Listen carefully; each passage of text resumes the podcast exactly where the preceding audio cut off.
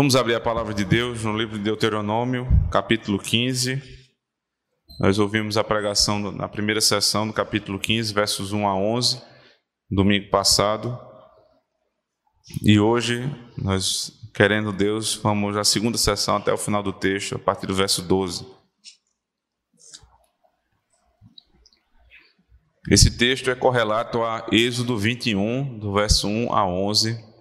Então, boa parte das instruções aqui, os irmãos já ouviram, né, na época da exposição do livro de Êxodo.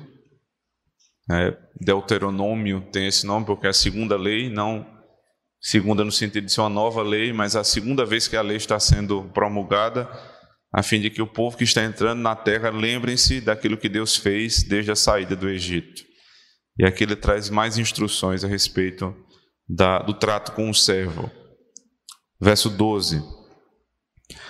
Quando um de teus irmãos, hebreu ou hebreia, te for vendido, 6 anos servir-te-á, mas no 7º o despedirás forro.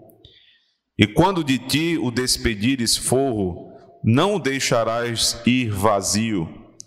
Liberalmente lhe fornecerás do teu rebanho, da tua eira e do teu lagar. Daquilo com que o Senhor, teu Deus, te houver abençoado, lhe darás. Lembrar-te-ás de que foste servo na terra do Egito e que o Senhor, teu Deus, te remiu. Pelo que hoje isso te ordeno. Se, porém, ele te disser, não sairei de ti, porquanto te ama, a ti e a tua casa, por estar bem contigo, então tomarás uma sovela e lhe furarás a orelha na porta, e será para sempre teu servo, e também assim farás a tua serva. Não pareça aos teus olhos duro o despedir o forro, pois 6 anos te serviu por metade do salário do jornaleiro. Assim o Senhor teu Deus te abençoará em tudo o que fizeres. Todo primogênito que nascer do teu gado, ou de tuas ovelhas, o macho, consagrarás ao Senhor teu Deus. Com o primogênito do teu gado não trabalharás, nem tosquearás o primogênito das tuas ovelhas. Comê-lo-ás perante o Senhor, tu e tua casa, de ano em ano, no lugar que o Senhor escolher. Porém, havendo nele algum defeito, se for coxo ou cego, ou tiver outro defeito grave, não o sacrificarás ao Senhor teu Deus. Na tua cidade o comerás, o imundo e o limpo o comerão, juntamente como a carne do corso ou do veado. Somente o seu sangue não comerás sobre a terra, o derramarás como água. Amém. Vamos orar ao Senhor, irmãos. Senhor, aqui está a tua palavra, Senhor, e eis diante de mim o teu povo.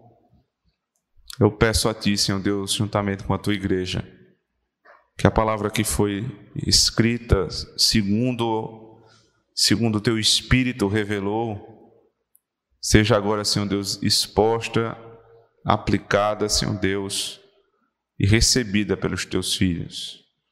Usa-me, Senhor, de maneira fiel, poderosa, viva, a fim de que sirva de canal para o Senhor e para a exposição da Tua Santa Lei. E que nós, essa manhã, possamos ver com clareza, com transparência, a glória de Cristo, nosso Senhor, o Cordeiro Pascal, o servo por excelência, a fim de que servos e senhores aprendam nele como devem agir nesse mundo. Possamos assim nos desvencilhar dos equívocos da nossa sociedade e possamos dar glória ao Teu nome. Ajude-nos, Senhor, em Cristo. Amém. Irmãos, o ambiente em que nós vivemos, especialmente na sociedade brasileira, é um ambiente onde servos e senhores, eles tendem a não se dar bem. É estranho, é até quase impensável na sociedade brasileira nós termos um patrão que é amigo do seu funcionário. Um funcionário que tem prazer na presença do seu patrão. Isso não é comum, isso não é ordinário, não é assim que funciona no Brasil. Se nós formos avaliar a nossa história, né? Quando a gente trata desse ponto, ó, entre funcionários e servos e patrões, e lembramos do imaginário popular brasileiro no que diz respeito à escravidão, nós vamos nos lembrar que fomos ensinados que a escravidão no Brasil foi algo terrível, e foi, mas nós começamos a abominar qualquer tipo de servidão, como se a servidão em si fosse algo ruim, como se o servir alguém e o fato de ter alguém superior e outro inferior, isso em si fosse uma coisa má, e não é. A escravidão no Brasil tem elementos de maldade, nós sabemos disso. Mas não porque era o negro que era escravo. Porque se você olhar bem a história, eram negros que venderam os negros para serem escravos no Brasil. A maioria dos negros era escravo de outros negros. Na Europa, isso ficou muito claro, muitos brancos foram escravizados por negros. Então não é uma questão étnica, racial simplesmente. É muito superior a isso. O modus operandi da escravatura era de fato humilhante, as pessoas eram completamente humilhadas e tratadas como bichos, como animais. Mas isso nada tem a ver com a servidão que o texto de Deuteronômio 15 e Êxodo 21 estão tratando. Aqui nós estamos num patamar muito superior de escravidão ou de servidão, onde o servo ele tem direitos muito superiores a que os funcionários de hoje em dia têm. Assim como acusam a Bíblia de ser machista quando ela vai falar a respeito dos direitos e deveres dos homens e mulheres, colocando a mulher como submissa ao seu marido, né? E dizem que isso é algo depreciativo, e na verdade não é, porque na nossa sociedade a mulher pode ser submissa a qualquer homem que ela nem conhece, menos ao marido dela, que tem amor por ela, que cuida dela, que se sacrifica por ela, mas ela vai ser serva do patrão dela, do homem que ela não sabe de onde saiu, nem quem é, que dentro dessa estrutura maligna, muitas vezes faz mal a ela, mas não pode ser serva do esposo dela, como a Bíblia ensina. Assim também a escravidão, a servidão dos tempos bíblicos, ela é mal vista como, e fazendo confusão com a escravatura no contexto literário, histórico brasileiro, né, dentro de todos esses equívocos, fazendo assim uma confusão entre o que aconteceu no nosso país e a lei da Escritura. São coisas extremamente distintas. Primeiro, pelo fundamento. Pelo fundamento da escravidão e da liberdade. Por que as pessoas se tornaram escravas aqui? O que é que aconteceu para alguém chegar à escravidão? Não é porque era preto, não é porque era branco. Não foi por conta disso. Foi para respeitar um mandamento do Senhor. O 8º mandamento que diz, não furtarás. Porque à medida que o 8º mandamento diz, eu não devo furtar, ele está resguardando a minha propriedade. Então, se o sujeito se insurge contra a minha propriedade, ele precisa pagar. Se ele me deve, ele vai pagar. Aqui mais um equívoco, né, do pensamento moderno, que parte da dívida para a misericórdia sem fazer relação com o pagamento da dívida. Porque quando a Bíblia vai definir, lá em Êxodo 21, a gente vai ler daqui a pouco, quais são os casos pelos quais você se torna escravo, ele vai dizer que você vai pagar a dívida. Então não é o que deve não paga e fica tudo deixa para lá, prescreve. Não, o que deve tem que pagar. Agora, quando ele paga, ele precisa ser liberto, ele não pode viver na escravidão. Porque ele pagou a dívida. Agora, se ele está devendo, ele tem que pagar, porque senão nós estamos descumprindo o 8º mandamento, não furtarás. Quais são os casos, então, pelos quais alguém se torna escravo de acordo com a Escritura. Volta comigo lá para Êxodo 21. Como eu falei, esse é o texto correlato a Deuteronômio 15, do verso 12 até o final do texto. Êxodo 21, verso 1 a 11. São estes os estatutos que lhes proporais. Se comprares um escravo hebreu, 6 anos servirá, mas ao 7º sairá forro de graça. Se entrou solteiro, sozinho sairá. Se era homem casado, com ele sairá sua mulher. Se o Senhor lhe der mulher e ela der à luz filhos e filhas, a mulher e seus filhos serão do seu senhor e ele sairá sozinho.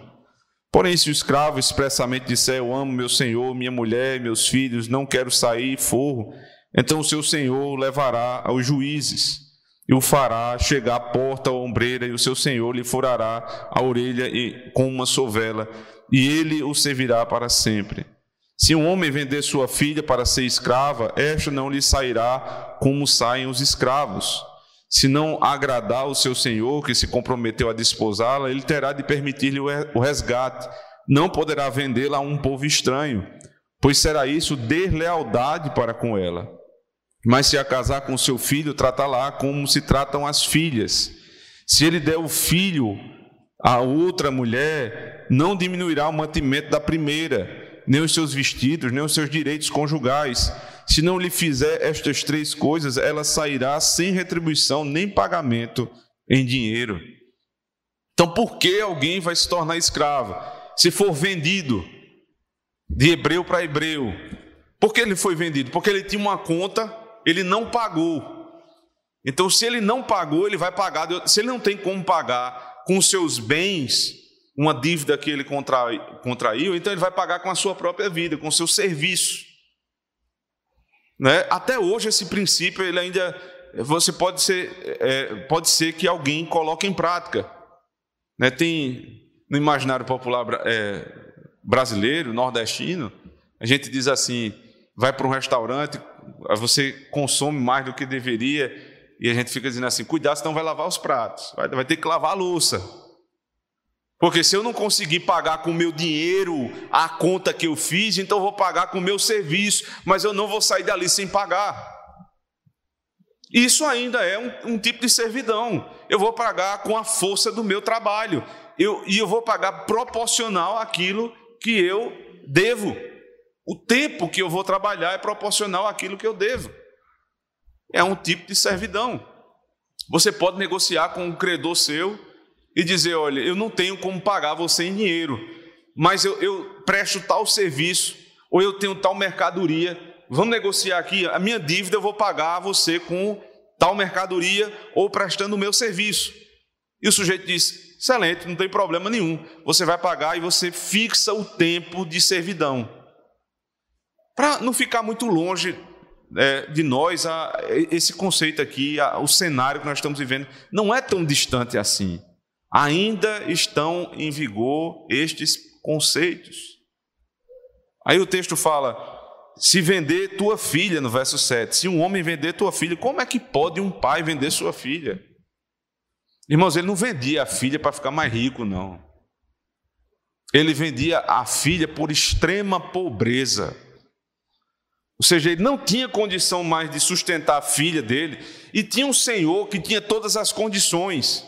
Ela iria trabalhar para ele, ele iria cuidar dela.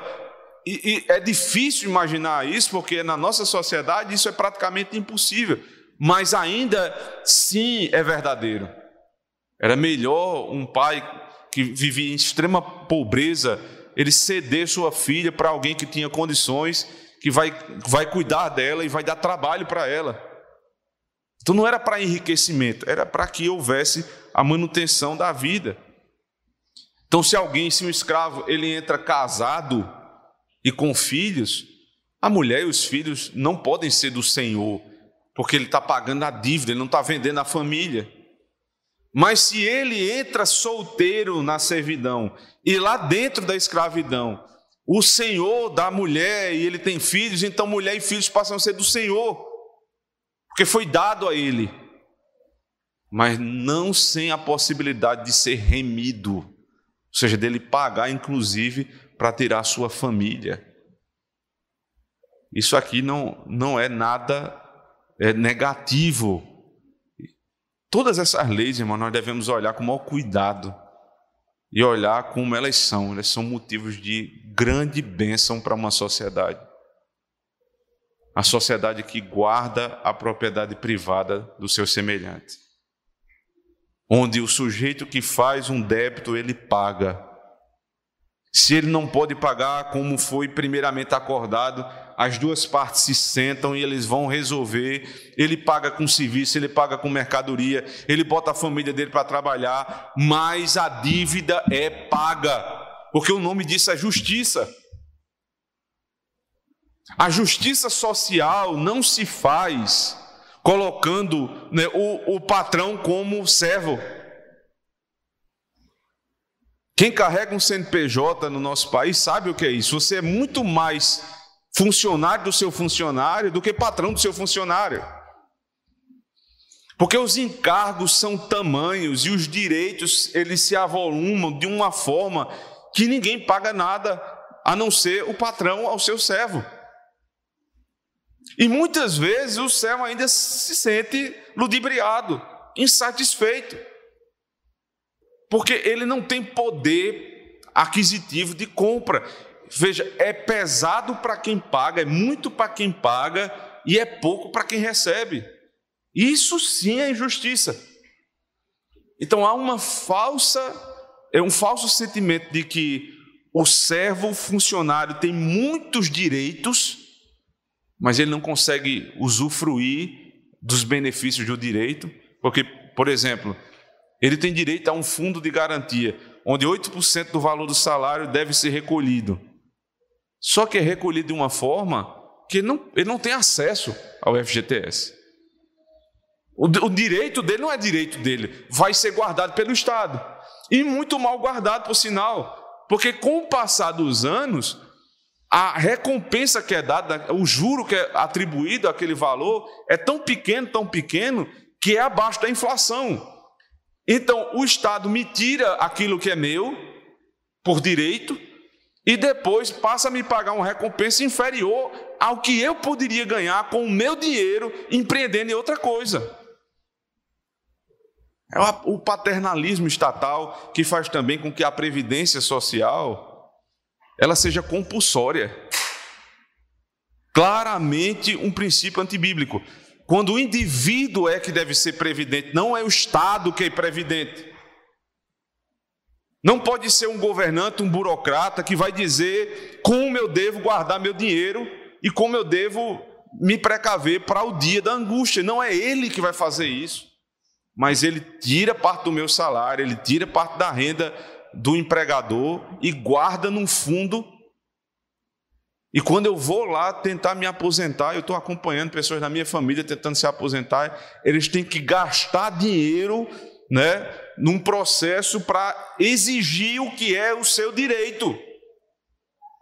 Cria-se toda uma estrutura de profissionais para garantir que o seu direito seja lhe dado. Porque o Estado ele está guardando o seu dinheiro. Isso é tudo falso sentimento de segurança, de cuidado. Não tem nada de cuidado. Na verdade, o patrão é funcionário, é servo do funcionário, e o funcionário é servo do Estado. Ambos estão em escravidão. E quando serão libertos? Nunca. Nesse sistema, nunca. Agora, olha a escravidão bíblica, olha o que o texto fala sobre servidão, voltando comigo lá para Deuteronômio 15, por favor.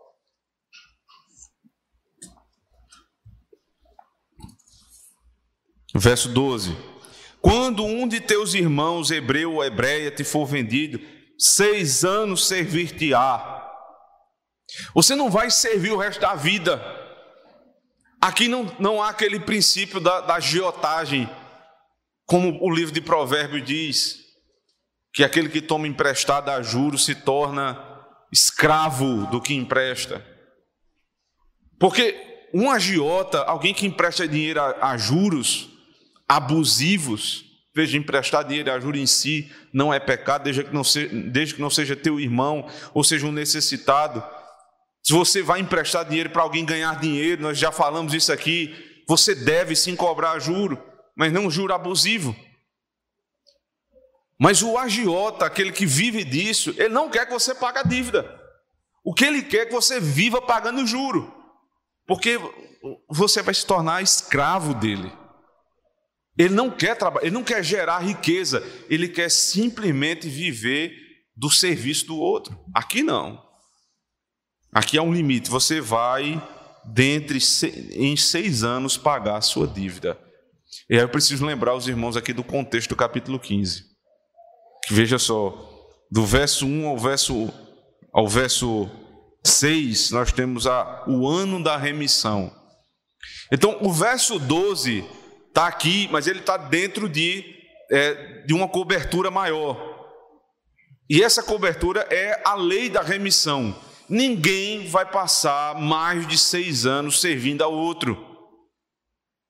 Se alguém te deve, ele vai pagar no 6º ano, né? Do 7º ano a dívida dele está zerada.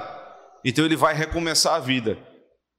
Se ele é teu servo, você comprou ou ele te deve e se tornou servo, ele vai trabalhar 6 anos e depois está pago.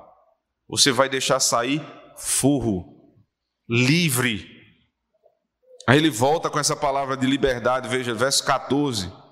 Liberalmente. Você vai libertar.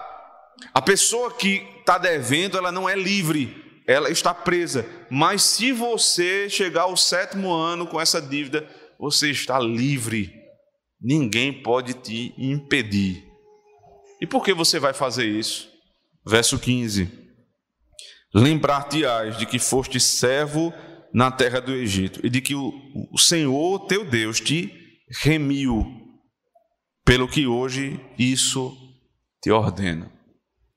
Porque eu te ordeno que você quite a dívida do teu servo, porque você era servo e eu quitei tua dívida. Porque você me devia uma conta impagável, e eu te remi. Veja, a palavra remir é pagar o preço pela dívida. Foi o preço que Boaz pagou para ter Ruth. Foi o preço que o Senhor Jesus Cristo pagou para que você pudesse ter liberdade. É o preço que é pago. Então, por conta disso que você era servo e agora você é livre, então você não vai escravizar ninguém debaixo das tuas mãos, porque isso seria negar a tua própria fé. É impossível não lembrar da parábola dos evangelhos, a chamada parábola do servo, né, do credor incompassível. O que era o credor incompassível? O sujeito tinha uma dívida, o seu senhor o chamou e cobrou a dívida. E ele pediu misericórdia, ele disse, por favor, me perdoe. E um detalhe, ele, momento nenhum, ele questionou a dívida. Ele não disse, não, eu não devo. Ele disse, não, eu devo, eu preciso pagar, mas eu não tenho condição de pagar agora. Então aquele senhor disse, libertou ele, disse, não, sua conta está zerada, você não precisa pagar mais nada. Aí aquele mesmo sujeito que foi despedido forro, ou seja, livre, ele se encontra com um credor. E é óbvio que a dívida desse homem era muito menor, porque se fosse uma dívida parecida, ele teria ido lá, recebido desse homem e pago ao seu senhor. Mas não foi isso que aconteceu. A dívida era menor. E o homem pediu misericórdia como ele pediu ao seu senhor. E ele disse, não, você vai preso.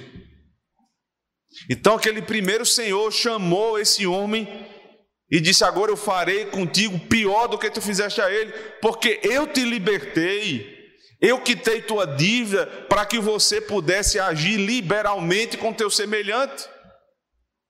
Irmãos, essa é a história do Evangelho. Essa é exatamente a história do Evangelho. você foi liberto por Cristo para não escravizar ninguém. E aí vem a pergunta, né? Como nós tratamos os nossos funcionários?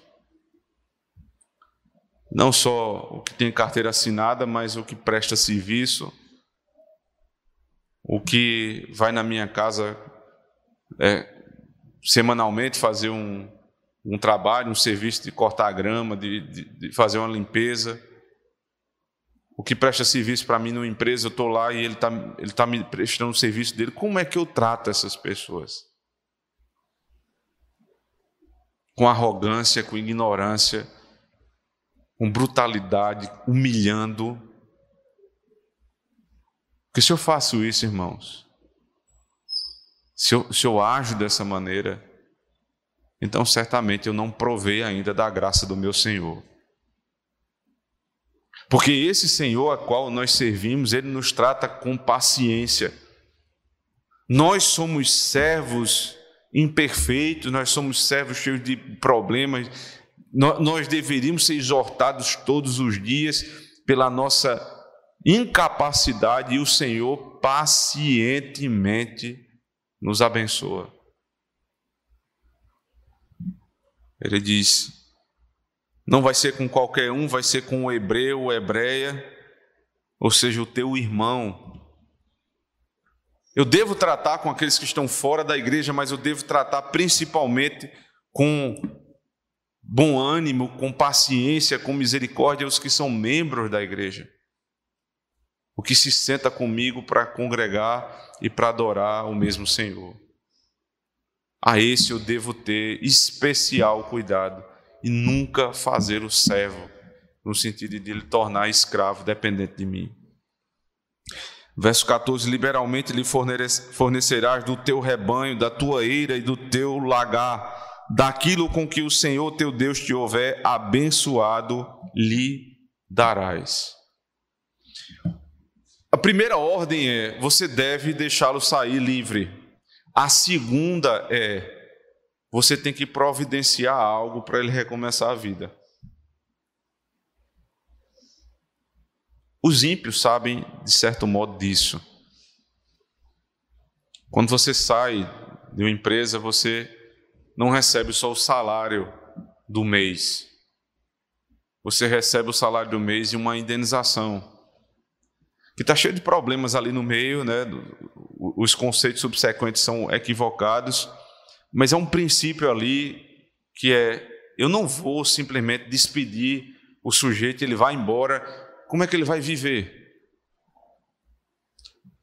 Então tem um seguro-desemprego, tem uma indenização, tem algo para que ele possa tomar ali como base para recomeçar a vida dele. Quantos já receberam uma indenização e nunca mais foram funcionários, passaram a ser patrões?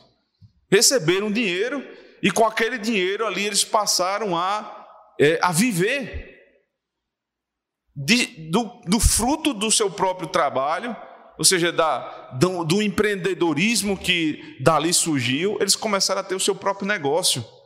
Recomeçaram a vida. Porque muitos perdem o emprego, saem da nossa empresa, são despedidos da nossa casa e no outro mês eles não vão ter o que fazer.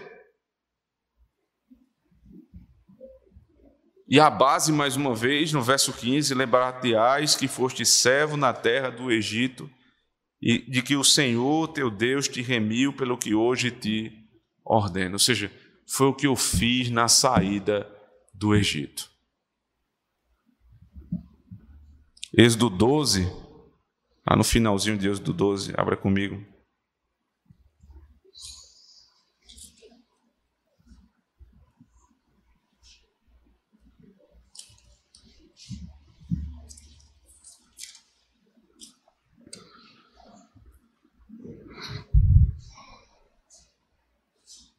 A partir do verso 34.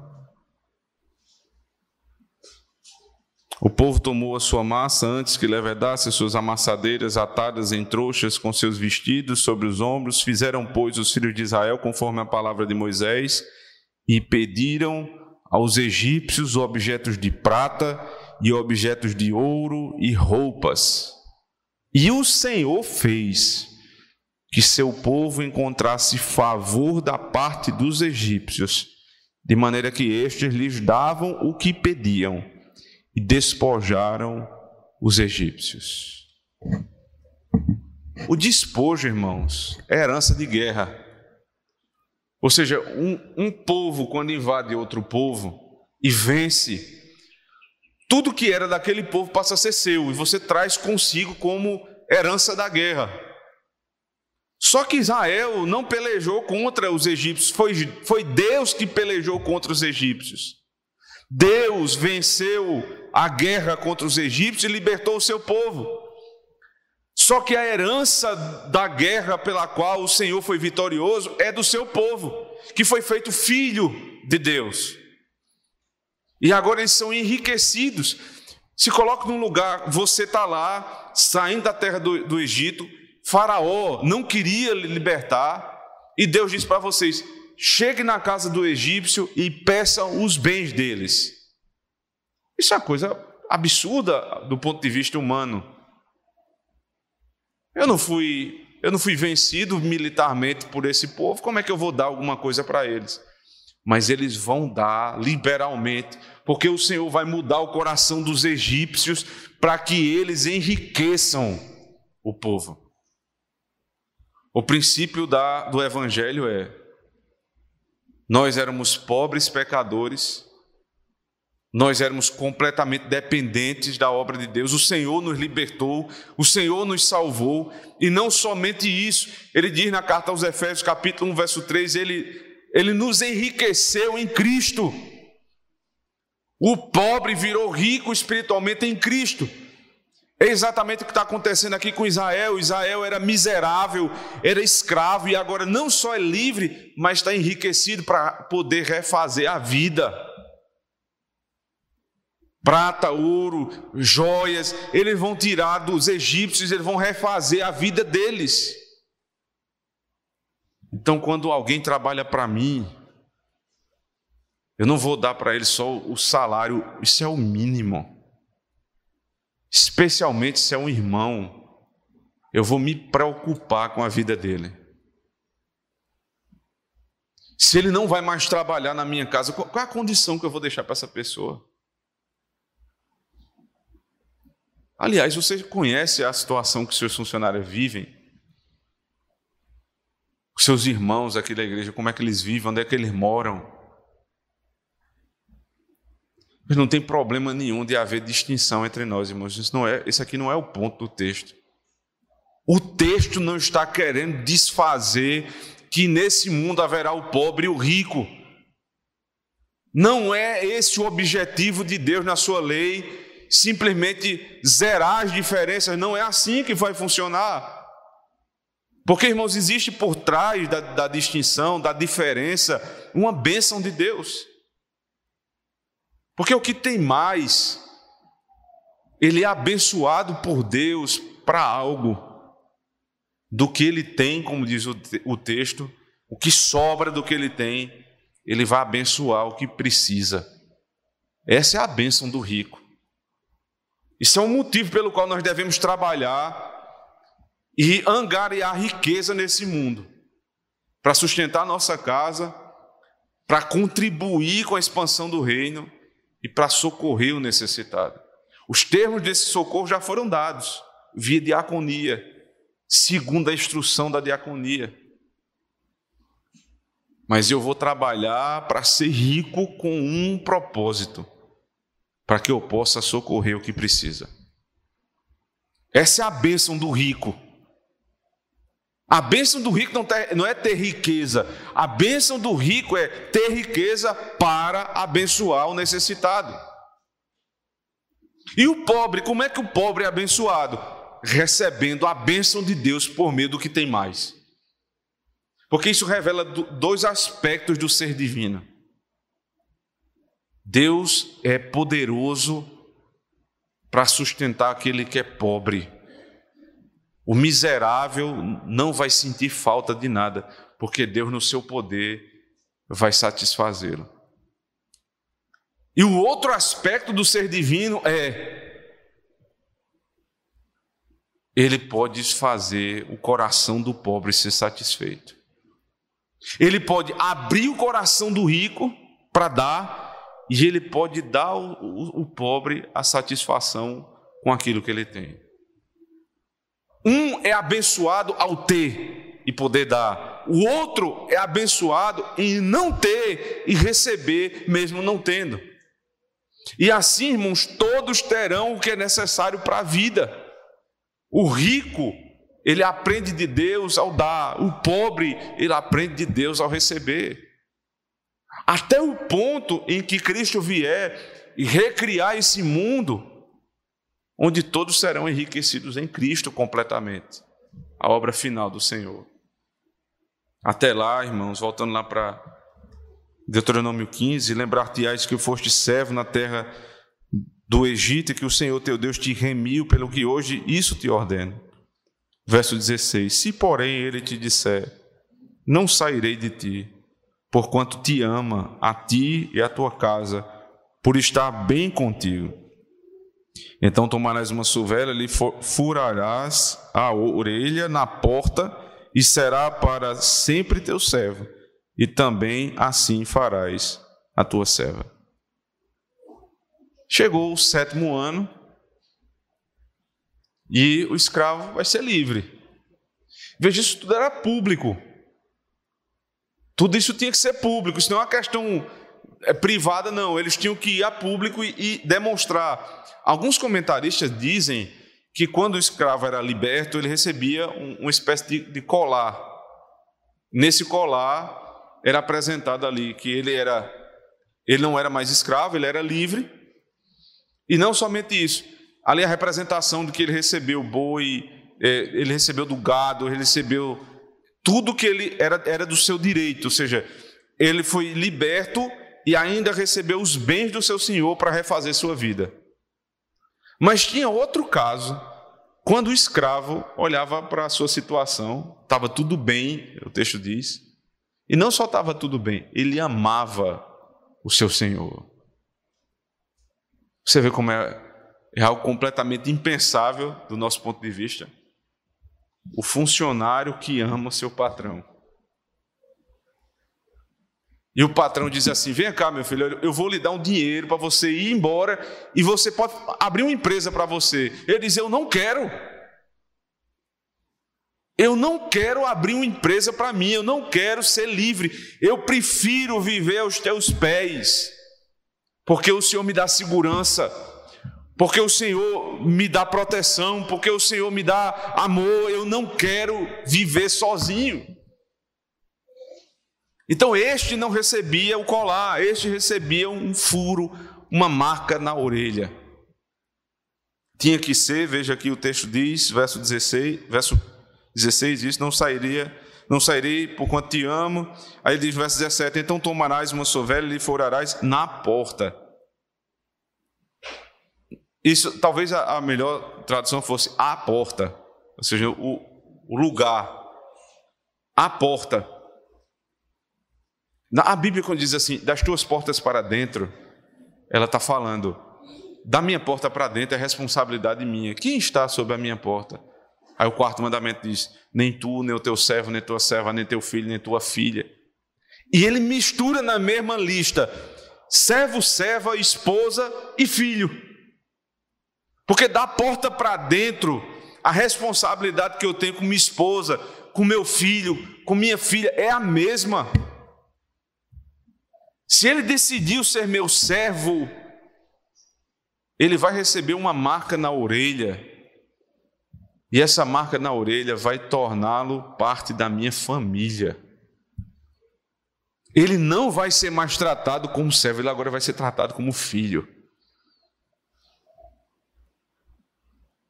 Quando nós fomos libertos em Cristo, irmãos. Não fomos libertos para fazer o que nós queremos. Se amamos o nosso Senhor, a nossa liberdade é para fazer a vontade dEle para sempre. A palavra aqui, né? Ebed Olam, ou seja, servo para sempre. Olã não é até o final da vida, simplesmente não. Eu vou ser servo eternamente. Nós vamos servir a Deus eternamente. Para isso Ele nos libertou. Por isso que não faz sentido nenhum quando os ímpios chegam para nós e dizem: vocês dizem que são servos, que são livres, mas vocês têm uma lei para servir. Ora, mas quem é escravo aqui? Eles são escravos do dinheiro, eles são escravos dos prazeres, eles são escravos da avareza, eles são escravos da reputação, eles são escravos do que o outro pensa. Então eles são escravos de tudo. E vem para um crente dizer: por que vocês acham que são livres se vocês estão debaixo de lei? Nós estamos debaixo da lei da graça, a graciosa lei do Senhor que nos libertou para a sua vontade. Para isso nós somos libertos, para a sua vontade. E ninguém aqui foi obrigado. Você não recebeu um furo na orelha. Você recebeu água sobre a sua cabeça. Quando você foi batizado, você fez profissão de fé, você já é adulto. Você primeiro confessou a sua fé e disse: a partir de hoje eu não quero mais servir o mundo, eu quero servir a Deus, e eu vou fazer isso até o final da minha vida e na vida eterna. Você se tornou escravo de orelha furada. Ninguém te obriga a vir para a igreja no domingo. Você vem porque você quer. Você serve a Deus porque você quer. Você é membro dessa igreja porque você quer. Agora, quando você é essas coisas, você passa a ter direitos e deveres, como em qualquer lugar. Você passa a ter o direito de receber o cuidado pastoral, você passa a ter o direito de receber visita pastoral, de ter a comunhão dos santos, de sentar à mesa, como faremos hoje à noite. São muitos direitos. Mas você passa a ter também deveres. Sustentar a casa de Deus, contribuir com o povo de Deus. Você é membro da igreja, se teu nome está rolado na igreja, se você é escravo de orelha furada, você tem obrigações também com a casa de Deus. Manter a honra da igreja, se submeter àquilo que prescreve a lei de Deus e é instruído pelo pastor e pelos demais presbíteros. São obrigações, irmãos. Obrigação com o teu semelhante. Você não pode deixar alguém do teu lado passar dificuldade a ponto de não ter o mínimo. Obrigações daqueles que servem a Deus. O escravo de orelha furada. Abra comigo o Salmo 40, por favor. Por que a orelha, né? Porque esse sinal é na orelha.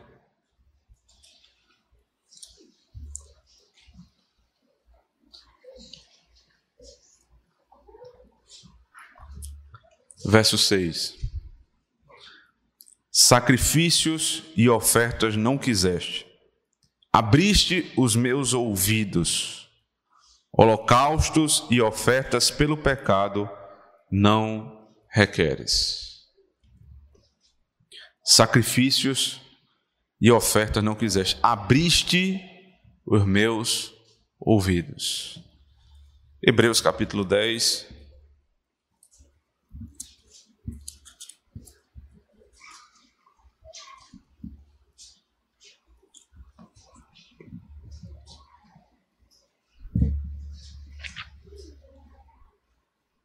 Verso 1. Ora, visto que a lei tem sombra dos bens vindouros, não imagem real das coisas, nunca jamais pode tornar perfeitos os ofertantes, com os mesmos sacrifícios que ano após ano perpetuamente eles oferecem.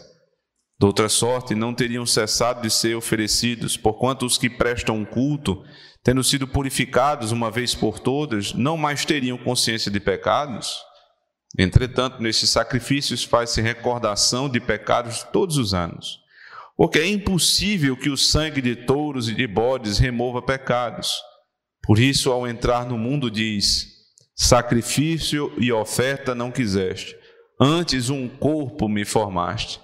Não te deleitaste com holocaustos e ofertas pelo pecado. Então eu disse: Eis aqui estou, no rolo do livro está escrito a meu respeito, para fazer, ó Deus, a tua vontade. Depois de dizer, como acima, sacrifícios e oferta não quiseste, nem holocaustos e oblações pelo pecado, nem com isto te deleitaste, coisas que se oferecem segundo a lei, então acrescentou: eis aqui estou para fazer, ó Deus, a tua vontade. Remove o primeiro para estabelecer o segundo. Nessa vontade é que temos sido santificados, mediante a oferta do corpo de Jesus Cristo, uma vez por todas. Por que o autor da carta aos Hebreus, quando está descrevendo a obra de Cristo, cita o Salmo 40? Corpo me formar, ou seja, o Deus bendito foi feito corpo, ele deu corpo, ele foi encarnado. E na sua encarnação ele cita o Salmo 40 para dizer: sacrifício e oferta não quiseste, ouvido me abriste. E ali ele passa a descrever a servidão de Cristo, perfeita servidão do nosso Senhor, o servo por excelência, que teve sua orelha furada, porque ele faz a vontade do Pai, não simplesmente por obrigação, ele faz porque ele ama fazer a vontade do seu Senhor. Ele tomou o meu sacrifício para si. Ele se fez sacrifício por mim. E ele pagou a minha dívida. Eu não devo mais nada diante do Senhor. Agora, quando ele me chama à liberdade, eu digo: Senhor, nunca mais eu quero sair da tua presença. Tamanha é a obra de misericórdia que eu achei no Senhor. Quem é o escravo de orelha furada? É Cristo nosso Senhor. Foi o ouvido, foi a orelha dele que foi furada. Não somente a orelha, os ouvidos, onde a palavra entra, mas foi furada a fronte. Os pensamentos dele foram feridos. As mãos, o trabalho das mãos foi ferido. Os pés, por onde ele anda, por onde ele pisou, os santos pés do Senhor foram feridos. Para que os meus ouvidos pecaminosos, para que minha mente pecaminosa, para que minhas mãos pecaminosas, para que meus pés, que correm para fazer o que é mal e são pecaminosos, sejam santificados nele. O batismo, irmãos, a grande marca da nova aliança é a água sobre a cabeça que desce por todo o corpo. Todo o corpo foi santificado nele. E por isso nós fomos feitos servos do Senhor, para fazer a sua vontade. Última parte lá de Deuteronômio 15. O verso 18 diz: não pareça aos teus olhos duro o despedir o forro, pois 6 anos te serviu por metade do salário do jornaleiro, assim o Senhor teu Deus te abençoará em tudo o que fizeres. Todo primogênito que nascer do teu gado ou de tuas ovelhas, o macho consagrarás ao Senhor teu Deus. Com o primogênito do teu gado não trabalharás nem tosquearás o primogênito das tuas ovelhas. O final do texto parece meio desconexo, né? Ele está falando da lei a respeito do escravo, ele passa para falar do primogênito. Não haverá trabalho nem liberdade sem Cristo. Se você primeiro não entregar o cordeiro, não oferecer o primogênito, o primeiro das tuas obras, o primeiro dos teus pensamentos, como vimos domingo passado em João, se isso não for o teu primeiro, nada disso faz sentido. Aí vira a justiça do trabalho, que é lei sem misericórdia.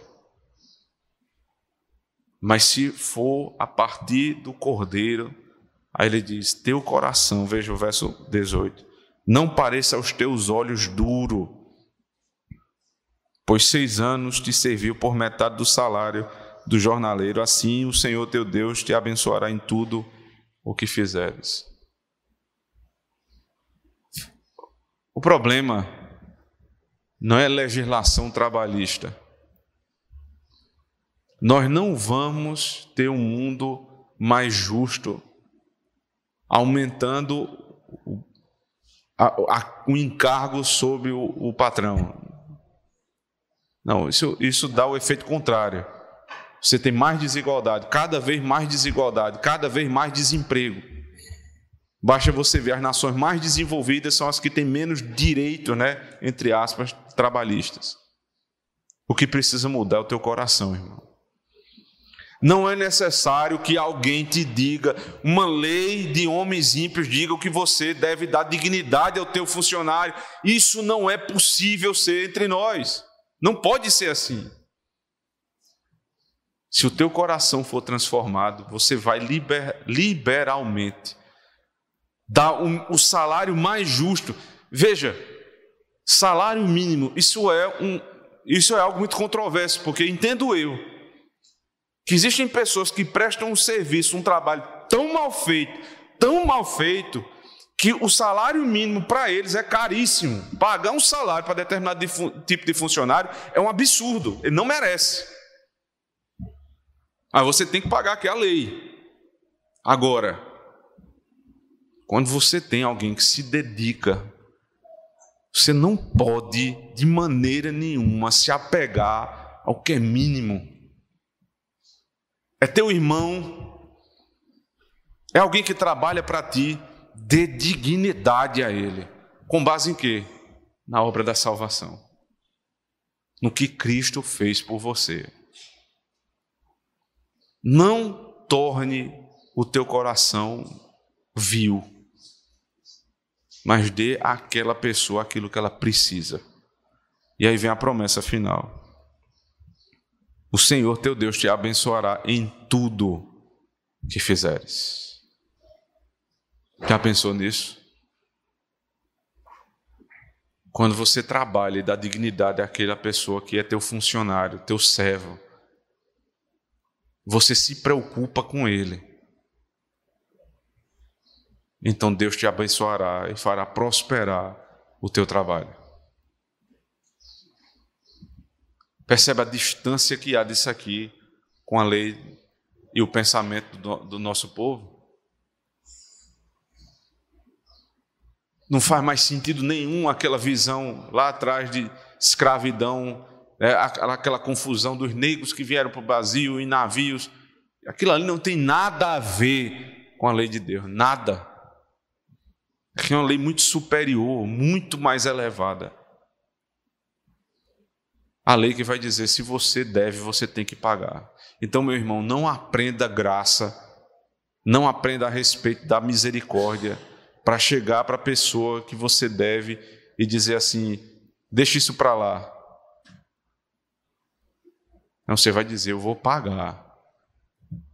E você senta com a pessoa e diz, olha, minha condição é essa, o que eu posso fazer é assim, eu vou pagar. Agora, você precisa ter paciência, eu pago com o meu trabalho, eu pago com serviço, eu pago com mercadoria. Se esse tipo de pensamento ele tomar conta aqui do meio da igreja, irmãos, já é muita coisa. E aí a gente foge daquele pensamento de vitimismo, né? Você vê que o texto nem cita esse tipo de coisa. Coitado do funcionário, o maldoso do patrão. O texto não quer saber disso, irmãos. Isso é vitimismo moderno, isso é coisa de ímpio, é de quem tem pensamento marxista, socialista, que é pecaminoso, que destruiu vidas, nações e riqueza. Nosso pensamento é o pensamento bíblico. Quem deve, paga. Quem tem mais, doa para o que tem menos. E o que está numa posição superior tem misericórdia do seu inferior. Isso vai mudar a tua relação com o teu funcionário. Isso vai mudar a tua relação com o teu patrão. Quem sabe se um dia, irmãos, eu não sei se você teve essa oportunidade, eu já tive, Eu tive um patrão ímpio, que eu posso considerar ele dentro de um certo padrão de distanciamento, mas alguém que é amigo. Ele foi meu patrão, depois foi patrão da minha esposa. Ele sabia da nossa vida, ele acompanhava a nossa vida, ele sabia das dificuldades da nossa casa e ajudou quando foi necessário. Até hoje nós mantemos uma excelente relação com ele. Sabe qual é a diferença? Ele nunca teve a oportunidade de ouvir isso aqui, a não ser nas nossas conversas. Mas ele nunca teve a oportunidade de ouvir isso aqui, como você tem todo domingo. E age dessa forma. Então seria uma vergonha completa, irmão, se nós que ouvimos e cremos, se nós não agirmos assim também. Que o Senhor nos ajude, irmãos. Amém. Vamos orar ao Senhor. Senhor bendito, graças damos a Ti pelo privilégio do Teu povo de ouvir uma santa lei como essa, que nos leva a meditar no Evangelho do Senhor Jesus Cristo. Nós que tínhamos uma dívida impagável, tivemos quitada diante do Senhor. O escravo de orelha furada. E agora, Senhor Deus, nós que fazemos parte da Tua família, fomos adotados, feitos filhos. Como diz o Novo Testamento, não os trato simplesmente como servos, mas como amigos, como filhos, como alguém que é achegado à minha casa. Senhor, nos ajude, Senhor Deus, a pensar dessa forma e agir dessa forma. Tenha misericórdia dos nossos pecados, Senhor. Nos dê a alegria de ver os princípios bíblicos, cada um deles, Senhor Deus, passando a ser praticados no nosso meio. É o que te pedimos em Cristo, nosso Senhor. Amém.